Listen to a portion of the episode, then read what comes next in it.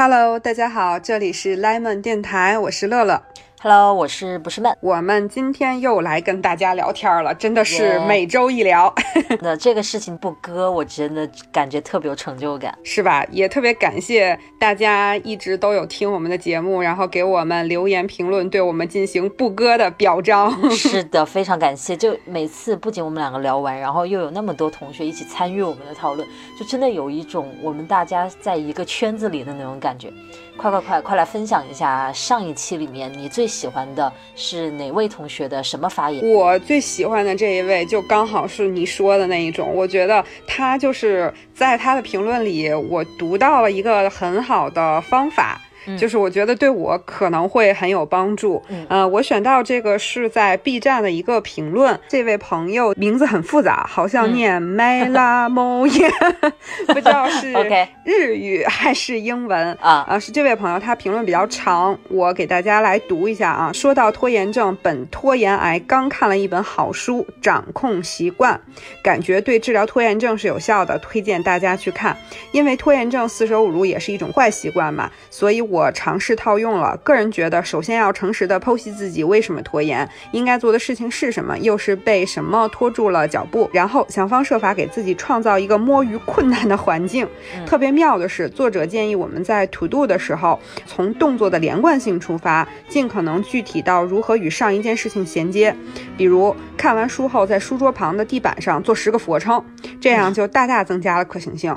看完书后，我把手机充电器放到了客厅，把电脑的 calendar 一直开着，方便我随时记录时间轴。实践证明，做正经的事儿的时间真的是更长也更专注了。所以他自己有运用书里面办法，自己也感觉是有用。对对对，呃，他特别吸引我的就是，呃，上次也跟你有谈到，我觉得就是我那个无意识的那个时间，就是每个动作连接之间会有很多无意识的动作，就这件事情，我觉得他说的这个建议。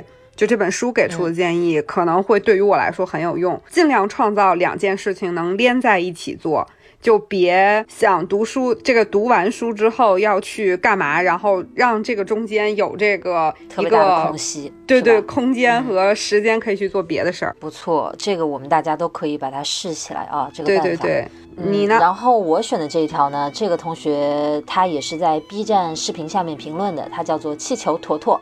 气球坨坨说，虽然我也是一个经常在 deadline 前一天熬夜的人。但是我还是跟大家也和自己说，尽量避免拖延，因为赶在 deadline 前面做出来的东西不会有慢慢雕琢出来的精致。就算次次都能躲过，但是每次都差一点，那一点会让我们损失很多。他就是分享了一下自己嗯拖延带给自己的那种怎么讲损失，就是他这一点真的跟我自己的一个思考完全一模一样，所以让我产生特别大的共鸣。从以前到现在，我自己回顾我自己的表现，就是我总觉得我是一个从来做任何事情都没有尽力过的人。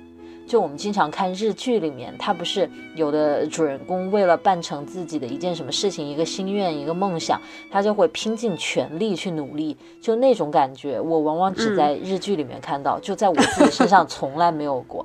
我做任何事情都有。都有那么百分之多少是收着的。我现在有时候鼓励自己，我就想说，那我还是办成了一些事的。如果我能做到完全的投入，完全的去付出，去拼尽全力朝着一个目标努力，那我是不是能做得更好呢？所以今年就其实我有给我自己一个全年度的一个关键词，叫 all in，就是不是买东西要 all 的意思啊，自己先也可以句 也可以。all in 就是希望我自己在做任何事情的时候，能把自己完全投入进去。我想要试一试全情投入的感觉，所以正好他这一个点就戳到我了，所以我就选了气球坨坨同学的发言。就是那个把差的那一点给它给添上，对不对？对就是就是这个意思。对你像我们上次聊到，我们俩其实再怎么拖延，我们也不会把事情拖黄了，就最后我们还是能把东西办出来，把事儿办出来，把东西交上。但是你自己去回忆，你肯定没有把它做到最满意，因为你前面很多时间拖延掉了，对不对？对，就不优质。是的，所以离自己的期望还是有距离，这就是为什么我们总是在责怪自己是拖延症的。说到这，我特想跟你分享一件事情，就刚刚发生的，就在这个周末刚刚发生，就印证了这个气球坨坨同学说的这一点。就是我周末的时候，不是那个上课，他中午要做一个打卡嘛，然后他那个打卡呢是有时间限制的，就是你必须得在几点之前完成这个事情。然后呢，那个周末的时候我就去玩游戏了。然后就是那个，对，全民都在，对，全民都在玩动森，我就玩动森，动森特耗时间嘛，耗耗耗就耗到最后时间，然后一看就。只有十分钟了，因为以前我的习惯都是打卡，我要用二十分钟左右，我自己先复习一下，然后再把这个作业交了，再再交给老师，这样不就是很充分的一个过程吗？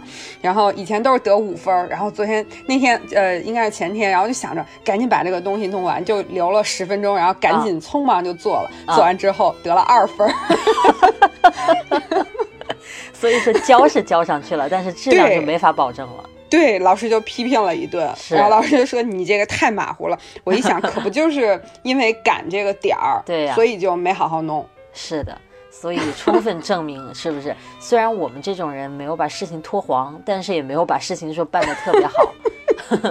所以这种时候很后悔啊，因为又不是说我没有那个能力，对吧？对，我就是把它拖的时间没有了。哎，这个非常有共鸣，很好，很好。所以这就是我们的日常。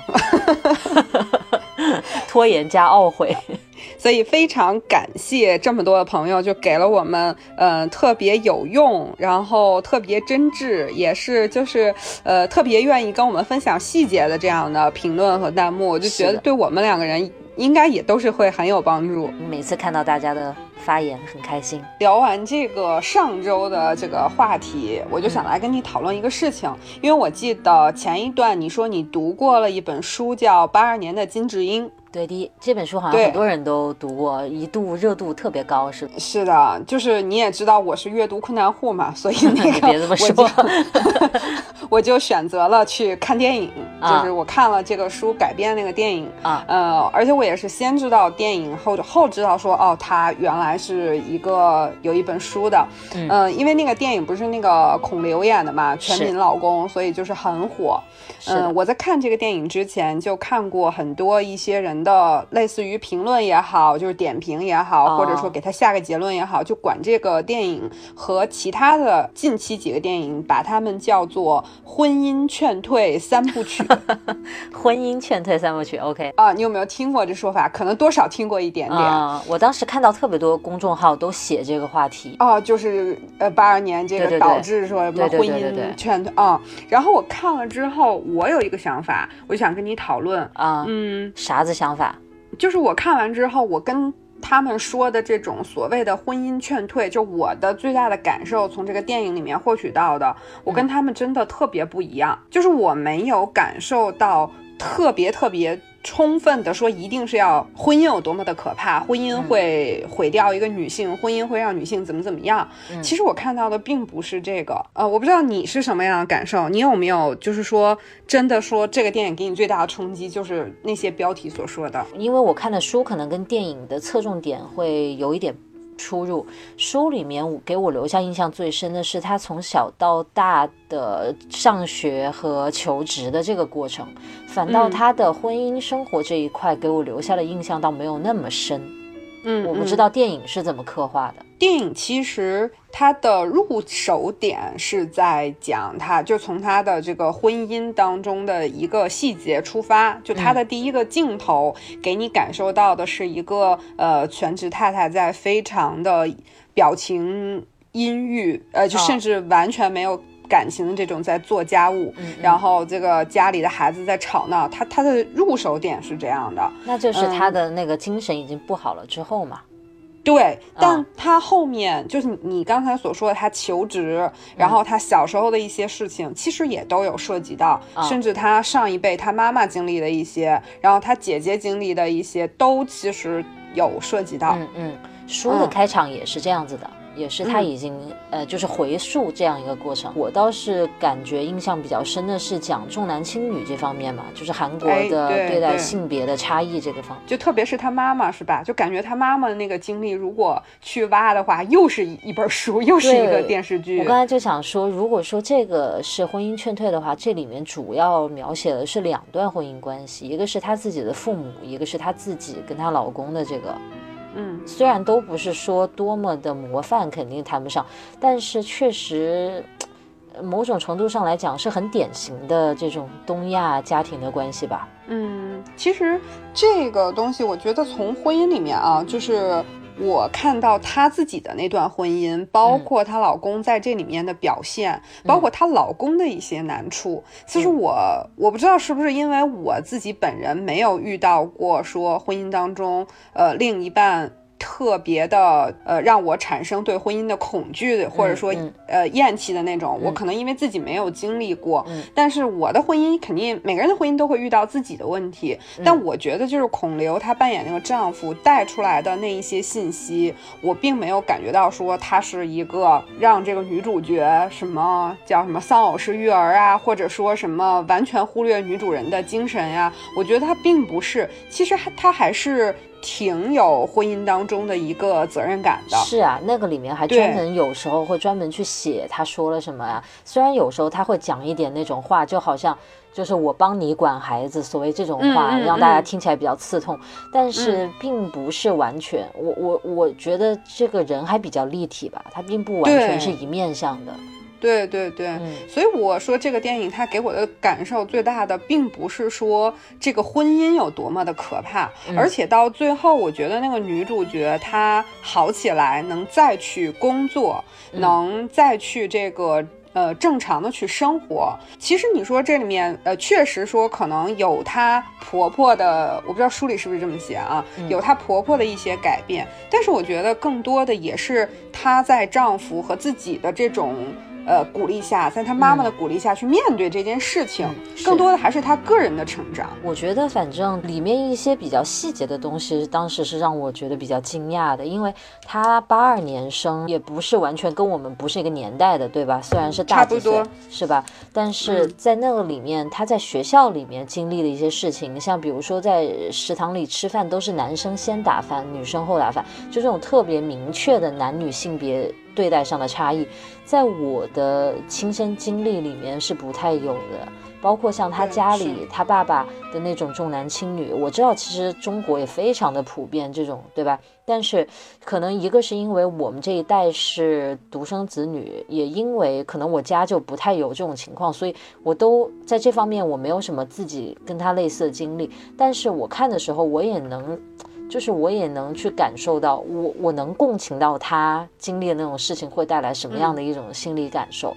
但是我好像在网上看到，就是说在韩国有很多男性是就觉得。不太能接受，好像有这样一种评论。对对对对，嗯，对，这个是这个是有，呃，因为他那个是很立体的反映了那个重男轻女。就你刚才讲的打饭这件事情，电影里面是没有涉及，但是它涉及了另外一个点，就是这个女主角不喜欢吃一种点心，但是直到她生病了之后，她弟弟专门去看她，然后还给她买了。他以为他姐姐爱吃的那个点心，但其实这个点心是他弟弟自己爱吃的，爱吃的是他什么？爸爸每次回来都要买给他弟弟的。嗯，对，是的，他就特别多这种呃特别细节、细节到不行的东西，就特别戳人。对。所以其实我想跟你聊这个，我想说的是，是不是现在会有一些情况是说，一些公众号也好，一些自媒体也好，或者说一些新闻也好，呃，不知道是为了吸引眼球，还是为了宣传这个东西，他会用一个观点，一个比较时髦，或者说，嗯，一个比较容易引起别人的这个看到的这样的一个观点，嗯，去打给你，然后你看到了之后，你就没有太去想。你说哦，他就是这样的一个观点。我觉得这个事情已经现在就是无处不在了，你不觉得吗？就是现在这种快节奏的信息时代，你在网上看到很多事情，你都是看到的是媒体或者哪一家自媒体的报道，而不是你去看到这个事情本身，对吧？那有可能很多人他并没有看过八二年的金智英，不管是书还是电影，但是他看一篇这样的。呃，影评也好，书评也好，看到的是公众号作者自己的一些态度，他就会立刻把它拿来当做自己的态度啊，因为这是现在一个热门话题。你跟别人聊起来，八二年晶晶，你说哎，我知道啊，那个就是婚姻劝退，你看孔刘演老公都会劝退，对吧？你立刻可以参与这个讨论，所以这是一种很直接、很廉价的一种。怎么讲？因为你知道有很多情绪是特别容易渲染的，特别容易传染的，所以你一读这样的文章，你立刻就抓到了里面的那种。呃，不爽啊什么的，对吧？你就马上就可以把它拿来用了。这次想跟你讨论这个事情，就是因为看了这个电影和就是现在对这个电影的一个整体的宣传。其实我觉得，呃，跟这个电影它本身所传达出来，就起码我们两个人看到这种东西，跟现在很多人去说的那个点，其实是有偏差、有出入的。嗯，就是我觉得好多的那些所谓的标题，我们还真的就是看看就算了。我们真的。想对这东西有自己的认知、自己的感受的时候，还是得自己去看看、自己去做做。我就觉得这事儿还真的特别重要。尤其现在，就是因为媒体资讯太多嘛，所以你往往就会看到别人对于这件事情的一个转述，以别人的立场、别人的态度的情况下的转述，所以其实看到的并不是事情本身。你吃到的是别人嚼过的、嚼过的东西，就那感觉，对吧？对对对，是的。但是你说这些东西它存在好还是不好？我觉得有它存在的好的地方。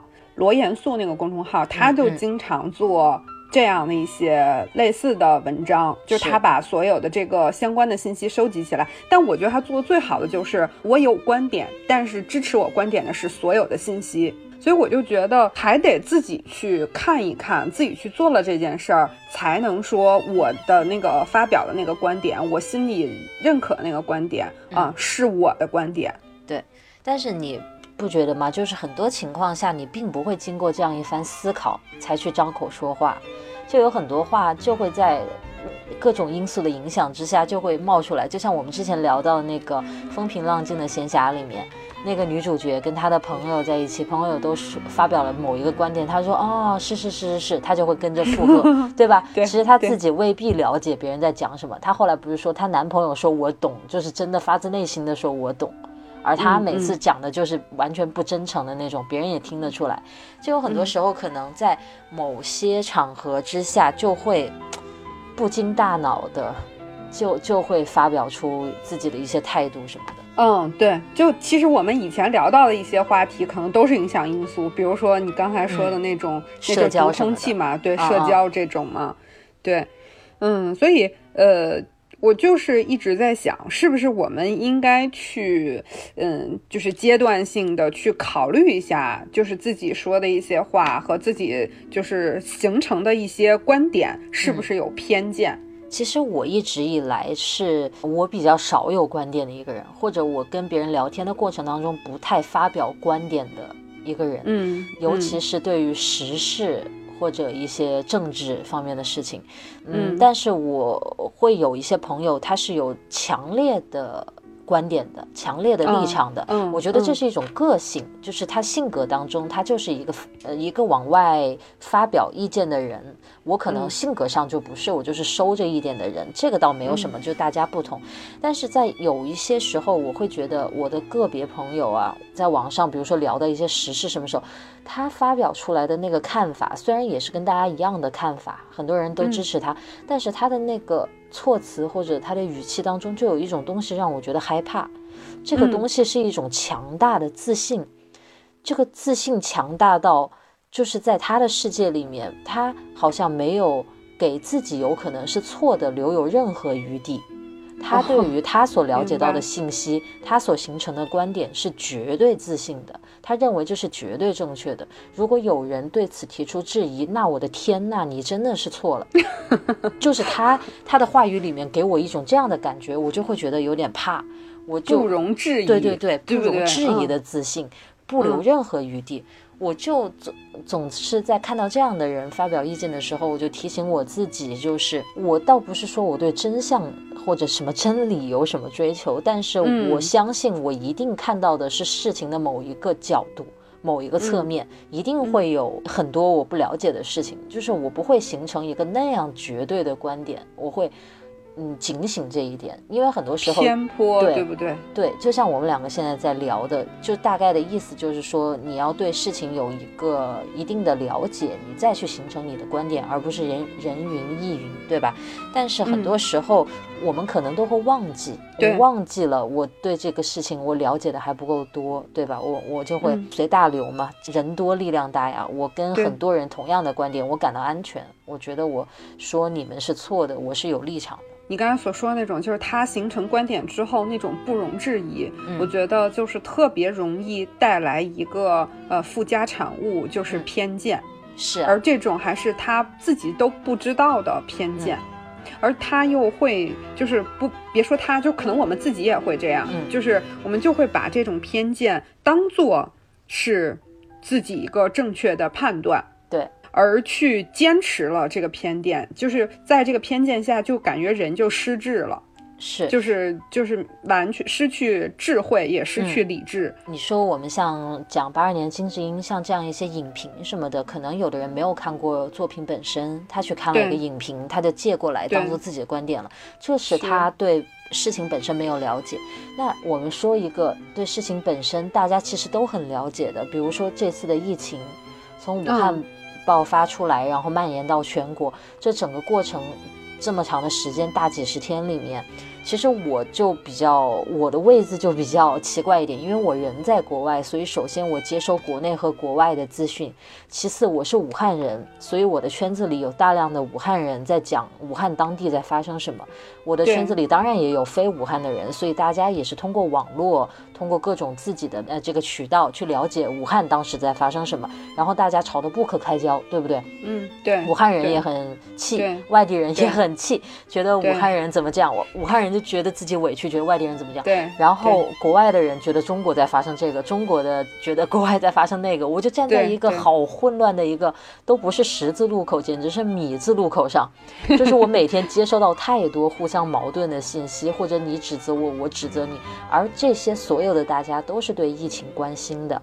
对大家都是去了解的，大家都形成了自己的想法之后发表出来的意见。但是在这样一个事情当中，我就发现，确实我们每个人拥有自己的绝对主观的立场，不管你对不对，不管你了解到多少的各方的资讯，但是你形成的观点一定是你主观的，你一定是从每一个角某一个角度去看的。嗯，对，就你每个人收集的信息肯定不是最完整的，就不可，就是几乎来说不可能有这样的人。是就连官方的这些数据，它也是从我我们去做数据分析的时候，也会说我从什么什么角度，对吧？我从什么什么时间，呃，它都是有一些角度来去解读这个数据。是，所以在那个疫情那段时间，我觉得就是，嗯，大家都会去收集很多信息，看很多新闻。所以我有时候就是也会，我们那时候也互相给大家转嘛，对吧？对后来就经常会想说一句话，就是转一个新闻之后就会说这是一种声音，对。然后再是另一种声音，是。就是到到那个时候，就是我觉得能去想着说这个事情可能还有另一面，是。就是能能这么去做的人，可能就相对是跳出来一点。的人了，对。对。但是你不觉得这是 经历了太多反转之后是。自然而然的一个机制了，对不对？一个事情出来了必有反转，过两天又要反转。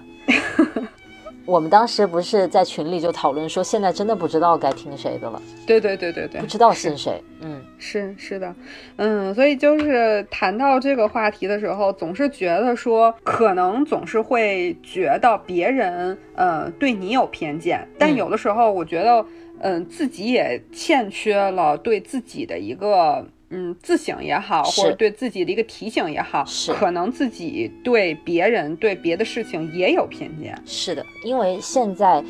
呃，像偏见呀，比如说种族啊，这个这方面的话题就比较敏感嘛，大家都会嗯在这方面拥拥有一个比较正确的态度了，对不对？偏见肯定是不好的，人人都是平等的。我们每天都在强调这个。啊，我举一个简单的例子，比如说新西兰的总理是一个女性。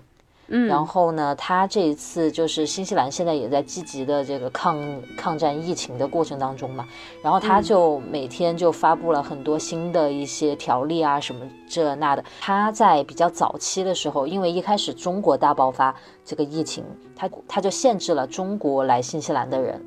就是说中国不能入境，大概这么一个意思。然后当时大家就都喊说是这个歧视中国人，就喊说是歧视，就是尤其在新西兰的中国人。然后后来为什么这个声音越来越大？因为后来他把伊朗也禁了，但是你比如说像美美国，呃，现在这么严重，对吧？他就没有进美国，就是会觉得这样的条例上会有一种歧视。好，然后呢，在朋友圈里就大喊这个总理搞歧视啊什么的，但是 他会给他起一些外号，就叫他什么龅牙姐呀什么的，就是以他的人脸的特点去取外号。对，然后更夸张的是会冲到那个总理的 Facebook 和 Instagram 上面，用非常语法很。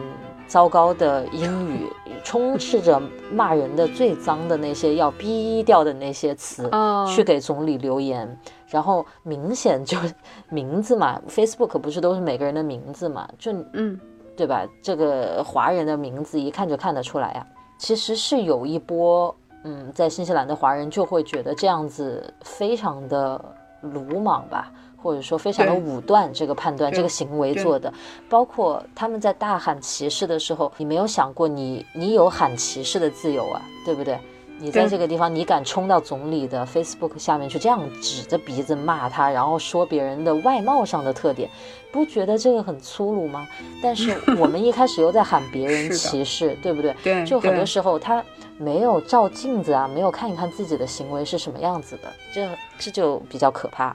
是这个真的就是失智了，真的。哎呀，我可能讲这方面比较多，就是因为现在这是正在发生的事情嘛。嗯，就是每当他呃这个政府一颁布一个什么东西出来，那你明显看到朋友圈里就会一一连串的每个人都在发表自己的意见，就是说统一的意见。然后像我这样，如果我不太认同他，我也不知道，就是我可能就就会不讲话吧。但是可能这样。对这个事情也没有什么好处啊，就像我这样的人，嗯，就是我有另外的声音，但是我不发出来，然后他们发出的声音都是同一种声音，可能也不是很健康，但是，就是我在这个过程当中，我也觉得很无奈，我也不知道该怎么办。我觉得有时候我们不去发声，有的时候是担心去让这个事情变成一个无解的循环，就是他会认为。你说他那个是有问题的，然后呢，他反又指责回说你这么认为还是有问题的，扯来扯去。对你跟一个认为自己的观点无比正确的人去讲这件事情，就跟他说理，嗯，我我感觉是说不清楚的。一定的，你回想一下那种家里吵架，就是比如说父母跟孩子之间的吵架，吵到后面。根本双方都听不到对方在讲什么。如果现在有一台相机把它录下来的话，你回头去看。根本就是家长在说家长的，孩子在说孩子的。我只想把我内心里的冤屈、我的郁闷、我的难过喊出来。我根本不想知道你要讲什么，就吵到后面就是这样子。但没有人想解决问题，只想疯狂的发泄。在意见那么不合的情况下，如果他绝对自信，你去跟他聊，那肯定聊不进去。对对，就是变成了一个无解的掰掰扯的过程。是的，前两天我那个做视频的时候，不也发表了一点那个，就是对于。于你，如果作为一个 UP 主，有人去给你的视频做一些这个非常你认为自己感受到非常不礼貌、非常负面的这些评论和弹幕的一些事情嘛？嗯，因为。当时其实我没有在那个视频里讲，就是其实我一开始是试图去回复这个人的。我我当时应该有跟你说嘛，我说我选择了两三种方式，我都试图去回复他，但最终我都删掉了。我就是你刚才说的那个事儿，我从他给我的信息里是判定他已经用他自己的一个观点来认定了我，而不是来跟我讨论这件事儿，所以我去跟他掰扯这个事儿。那一定是没有办法说明白，可能在这个过程当中，我还会受到更多的负面的信息和更大的伤害。这也是我很多时候采取的政策，就是呃，看见了当没看见，其实内心在滴血，对不对？内心在哭泣，但是表面上就装作哦没有看到，就这个样子。有有的时候觉得就是呃删了这个方法也挺好的，就眼不见为净，你就不用老去再去看它了。是的，但是我总觉得我我这个怂人内心当中总是跟自己较了一股劲。就是我会觉得我的视频发出来了，这就是我要讲的话，这就是我想表达的内容。你们发表别的，就是你对于我讲的话发表的内容，那当然我管不着你，对不对？但是，比如说像那种特别碍眼的那种，我想告诉他的是，我可能根本就不把你当一回事，就是我连删你，就是你都不配让我花那么点时间去删你。就有时候，对对，虽然我内心很受伤，但是我。一条都不动他的，我就是这样一个想法。你以为我很在意你吗？No，我有时候会自己跟自己较这个劲，然后其实好几天都那个想着这个事情，特别郁闷，你知道吗？就是一些很正常的想法，所以就是对于这种嗯很有自己的观点，然后又不自知可能是偏见的人，我不知道就是在听 Lemon 的朋友。有没有什么特别好的方法？就是说，不管是自己也好啊，自己是这个人也好，还是你的朋友、你的亲人是这样的人也好，就是有没有什么方法？我就很想知道这个答案。如果你有方法，可以给我们留言。就我觉得我是没有办法。有办法什么呢？有办法去告诉他他的观点不一定正确吗？也不是告诉他吧，就是说怎么能在呃面对这样的人说出的这些话上，能跟他取得一个相对来说能让这个人知道哦，我可能有偏见了。同时呢，两个人又能比较友好的把这个事情讨论下去啊。在很多时候，我觉得这样的。人他的那个自信强大到，就是把自己树立了四堵墙，把自己完全围在里面，他密不透风。他哪怕哪个地方漏一点缝，对吧？外面的东西能照进去，他还有可能接收到。但是如果他完全把自己封在一个密闭的空间里面的话，真的就很难去跟他沟通。那不然就永远隔着墙呀。对对。所以是不是这件事最后的结论就是很绝望？只有这个人，就这个只有这个人自省，自己有一天醒过来了就就可以了。是，但是我觉得，因为世界上的事情太多，所以哪怕是我们现在，我们平时保持着一颗自省的这种心，但是在很多时候也可能会忘记的，在很多自己真的觉得是非常有自信的一些领域，或者非常挑战到自己权威的一些人生观。世界观的时候，当如果有非常对立的事情出现，就会。你像我之前分享了一本书嘛，就是那个 Educated 的那个小说，呃，也不是小说，那个自自传。当什么？你当像鸟飞向你的山，还是怎么说的吧？就那本书，你知道？我我知道。对，我看了你那视频。对，然后那个书呢，因为我读的是英文原版，呃，我就不太知道中文翻译的到底好还是不好，因为我没有做过比较。但是。就是在我的书，呃，在我的视频里面会收到很多人的一些评论，嗯，他们也读过这个书，或者说读过部分，他们就说这个书里面的这个宗教色彩让他们非常的反感。因为你知道，宗教在中国就是一个在国内吧，大家的了解是比较从单一角度出发的，对吧？对对。因为这个书里带有强烈的宗教色彩，而它又是一种非主流的宗教，比较极致、比较狂热的，所以在很多人看来，他就会天然的反感。因为我们从小都是科学主义这个观长大的嘛，所以对这个东西有本能的一种排斥。嗯，我就觉得这个也挺正常，就是会有本能的那种排斥。对对对。但是对，就是如果愿意了解的话，去了解，你就会发现，哎，人跟人之间又没有那么大的不同。我又觉，我就觉得每次你能突破一点，你能看见外面的世界，又是一个另外一种很很棒的过程。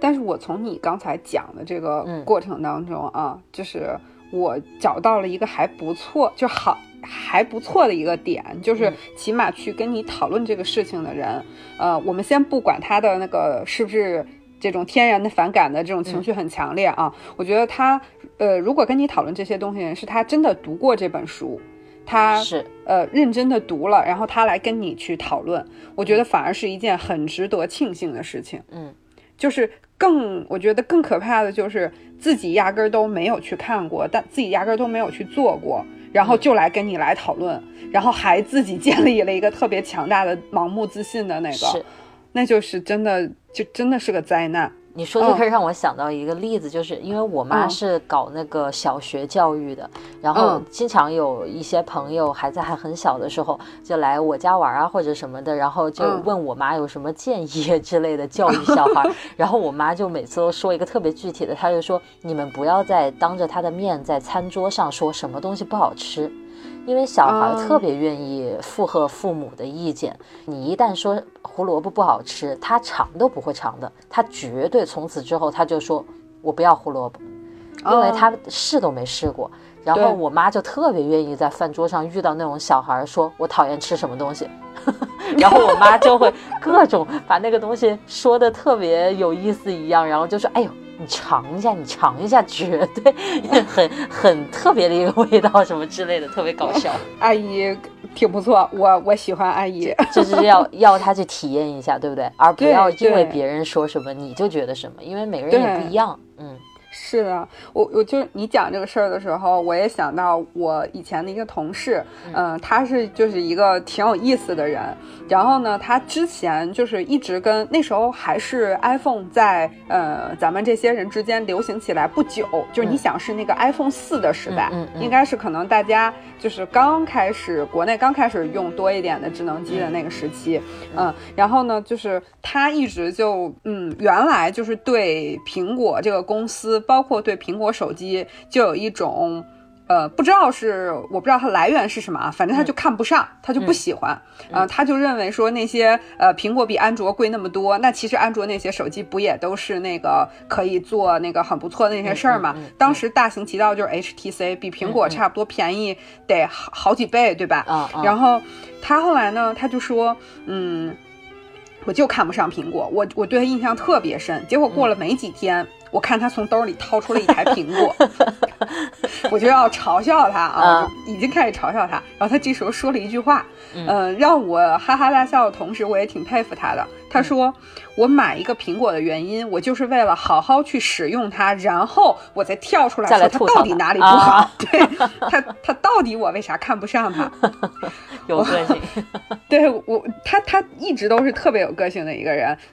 但是他说这句话，我至今都觉得是一个虽然有点搞笑，但是是真理。就是如果你想骂这个东西，你总得先用用这个东西。你真能说出它哪不好，你你再说吧。”是，包括很多时候，即便是像看一些视频，就算你看产品产品测评，像我们这些人也做一些钢笔啊本子的测评，对吧？可能大家在镜头前看了之后，看到的就是我们展示的角度，我们的观点，但是很你你可能就会直接去借鉴过来嘛。当然，大家没有必要像我们这样每个东西都买到手去体验，但是确实你要了解到，这是我们个人的一个。从个人角度出发的一个评价，对不对？并不代表说这个东西本身到底怎么样。所以很多时候，其实很多人要我做过文具黑榜这个题目，都说我做视频这么多年来，净说什么东西好，从没听过我说什么东西不好。我觉得在这里有几点原因，就是不怕跟大家说实话。第一是我确实有很多真香的体验。嗯，以前讨厌的东西，后来喜欢了，对吧？毫不为此活于自我，对不对？对，所以是的。我很开心的是，在这个过程当中，我没有说这个东西设计的不好，我不是说它不好，我是觉得我好像跟它不是很合拍，它不太适合我。然后我后面找到了好的方式，我依然觉得它很棒啊。第二个原因是因为就是。呃，就像我前面说的，包括一些笔什么的，钢笔啊什么的，它是有各种属性特性的。那每个人喜欢的是某一种嘛，对不对？你让我说它是黑榜，我我怎么说呢？第三是，确实是因为跟很多牌子也认识，就不好意思说。这个原因比较重要。这这大家在等的可能是这一条，是不是？但是，嗯，我也看过别的一些 UP 主做的一些文具的黑榜什么的，我觉得可能更多的是一些。呃，学生文具吧，好像跟我就是跟我比较熟悉的领域不太类似，呃，不太不太重合。就是他们讲到的很多文具黑榜，我还真也没用过。就是我老觉得，就是一定要把什么一些东西归个堆儿，说他们都不好这件事儿，就是特别是它是一个体验性的东西的时候，就不肯定是不客观的。当然我知道有很多人他指的是一些东西，比如说品控就是差，对不对？那那是那是呃写两笔就写不出来，那个是另一回事了。我觉得跟我们讲的这个有点不同。对对对，对于比较要体验性的东西，真的是自己去做做，自己去看看，自己去试试，就再形成观点。真的，你比如说像哪个地方去旅游比较好玩，或者哪个东西好不好吃，比如说天妇罗，有的人喜欢，有的人不喜欢。我作为你，呃，乐乐，我是你的好朋友，你去日本啊，第一次去，你千万别吃天妇罗。什么味儿都没有，真的。然后就让你蘸一个汁，你蘸了之后还觉得什么都没有，然后收那么贵的钱，其实炸一些什么茄子呀、青椒什么的根本不值钱，你千万别去吃。这是我的个人观点，对吧？但是人家也有很多人觉得天妇罗好吃啊，对对不对？所以还得自己试。有的时候不做那个观点，就给别人观点的时候，不做那个。就是让别人听起来特别无法反驳，不不要做那个说让别人听起来就哎你说的都对，就别让别人有这种感受。我觉得还是件挺重要的事情。我记得以前在那个，你记不记得咱俩还讨论过，就是跟笔墨相关的那个视频，就是大家还挺关注的，就弹幕啊、评论什么都非常的热闹。就我才看，有时候看我以前那个弹幕，就在看。我觉得墨水和那个钢笔其实就是一件特别体验性的事情，是的，而且它的那个呃品控上本身就会有一点点差别。对，然后我们再去讲一个东西的时候，比如说你去讲这个墨水，你觉得太水了，流动性太强了，这时候别就是我一看到一条那个评论，就会说这瓶墨水，我告诉你，它就是非常的像一瓶胶一样，一点都不流动。就仿佛我我是就是在讲一个笑话一样，是，然后就特别好笑，我自己一边看一边笑。我也有那种 那种弹幕，我跟你说个更雷的，就是比如说我在那里讲那个派克的豆腐呀什么的一些笔，然后就会冒来一个弹幕说：“真的玩笔的人都上万宝龙了，谁还花这些钱买你这些笔啊？”然后后面就会飘过来一群弹幕说：“你怎么知道他没有万宝龙？” 特别搞笑。哎，这就是特别典型的我们聊的那种，对不对？就就有现在啊，我们就是呃冷静的时候聊这个事儿，我们会觉得就哈哈一笑就过去了。但你说，如果我们生活里面对面聊天，或者说你就是心情不太好的时候，在你视频里看到这么一条弹幕，你说是不是挺糟心的？就是，嗯，凭啥你就无法反驳了？是，特别无奈。我觉得今天聊的这个话题还是 挺有意思的，因为感觉跟现在的这个信息时代，其实这个话题我们在就之前有一期聊到疫情的时候也谈到了一点儿，可能这次就是因为我最近看电影，然后看一些相关的影评比较多，嗯，然后就发现了很多不能说观点上的冲突，就是还是感觉很多影评是在吸人眼球，就所以我想到了这个话题，想来跟你聊，然后没想到就。聊出了这么多有意思的这个事情，是的，哎，其实你说这些公众号，他想起一个吸引人眼球的标题，这个倒无可厚非。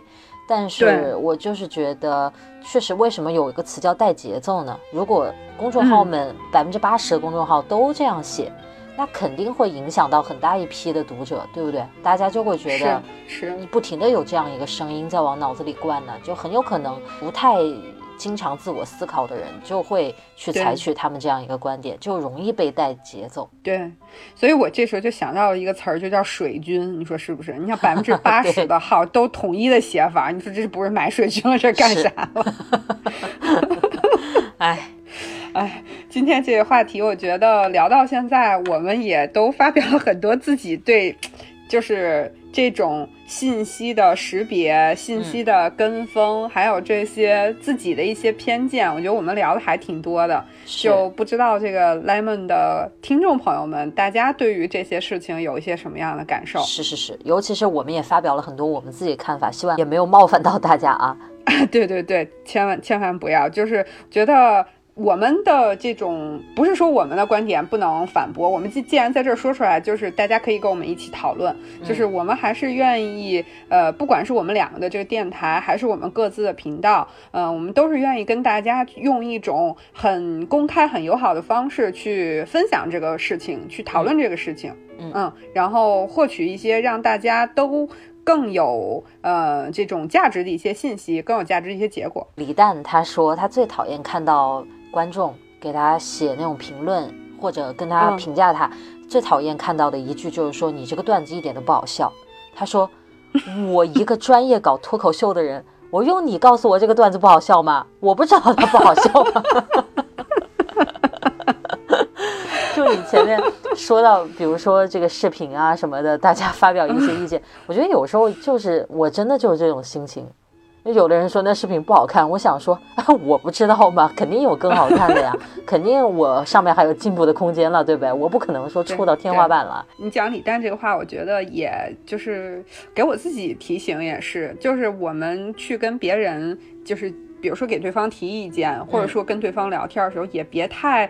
就别用太用一种下结论的方式，或者说去用一种，对吧？那个那个态度去跟人说，我觉得有时候给对方一些特别细节上的建议，就是一件特别好的事情。是的，所以今天我觉得最大的给我最大的收获，就是又一次提醒了我，我们每个人都非常的主观。呃，既然我们这么主观，我们应该形成自己的主观思考，对不对？在我们接触到一些事情的时候，不要直接把别人的愤怒拿来当自己的愤怒，那就是被情绪利用了，被别人利用了。而且在自己的这个主观的思考体系里面，能建立更多的背景和事实的信息吧？对，形成这一套的时候，你先去做充分的信息知识的了解。然后形成自己的观点，我觉得这还挺重要的。我觉得并不是说什么事情我们都要去搞个水落石出，这个一清二白，那也不可能。但是如果你真的关心这件事情，你在网上在疯狂的输出你自己的观点，那在此之前你最好了解你在讲什么。有的人都不知道自己在说什么，对不对？是的，是的。嗯，因为时髦，可能就跟了一句话。就是形成了一个所谓的观点，是很期待看到大家在评论里面跟我们分享分享你们对于这个话题有什么想法。我觉得这可能是每个人都能共鸣到、都有参与过的一个。场景或者一一种感受吧。对，因为大家每天都在聊天，都在发表观点和收取观点的过程当中，相信大家一定会有很多想和我们一起讨论的。我觉得文具圈的人可能经常会受到一些误解，就别人对你玩的这些东西不不感冒，他就会觉得你很奇怪，对不对？你买这么多笔啊本子干嘛？嗯，我们对于这种委屈、这种不理解的感觉很敏感，我们会不会有的时候也是站在那个人的角度？去不理解别人玩的东西呢？我觉得对，应该会有这样的时候，所以期待大家的分享啦。好，那今天我们也聊得还挺开心的。孟老师，今天我们是不是就到这儿先结束了？然后等着大家来跟我们分享。非常期待大家的分享。那我们今天就先到这喽，拜拜。好，拜拜。